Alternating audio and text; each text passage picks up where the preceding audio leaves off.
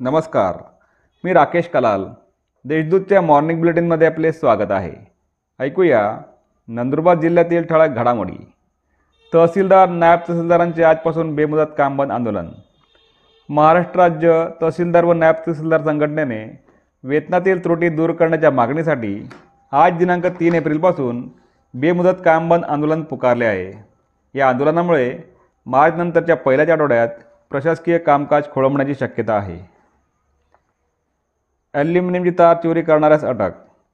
नवापूर तालुक्यातील पाटीबेडके शिवारात चोरी झालेली पस्तीस हजार रुपये किमतीची ॲल्युमिनियमची तार नवापूर पोलिसांनी हस्तगत केली आहे. या प्रकरणी एकाच अटक करण्यात आली आहे. बोरपाडा येथे पंचेचाळीस हजाराचे अवैध लाकूड जप्त. नवापूर तालुक्यातील बोरपाडा येथे पंचेचाळीस हजार रुपये किमतीचे अवैध सागवानी लाकूड वन विभागाने जप्त केले आहे. बहिणीवर विळ्याने वार करताना भाजी जखमी.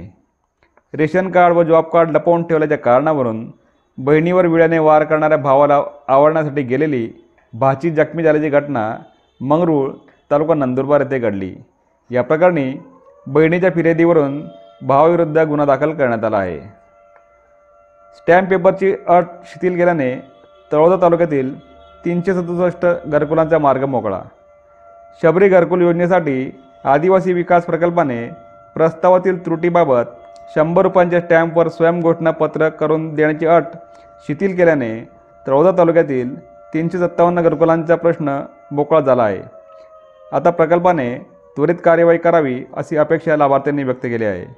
यावरती आजच्या ठळक घडामोडी अधिक माहिती आणि देशविदेशातील ताज्या घडामोडींसाठी देशदूत डॉट कॉम या संकेतस्थळाला भेट द्या. तसेच वाजत राहा दैनिक देशदूत. धन्यवाद.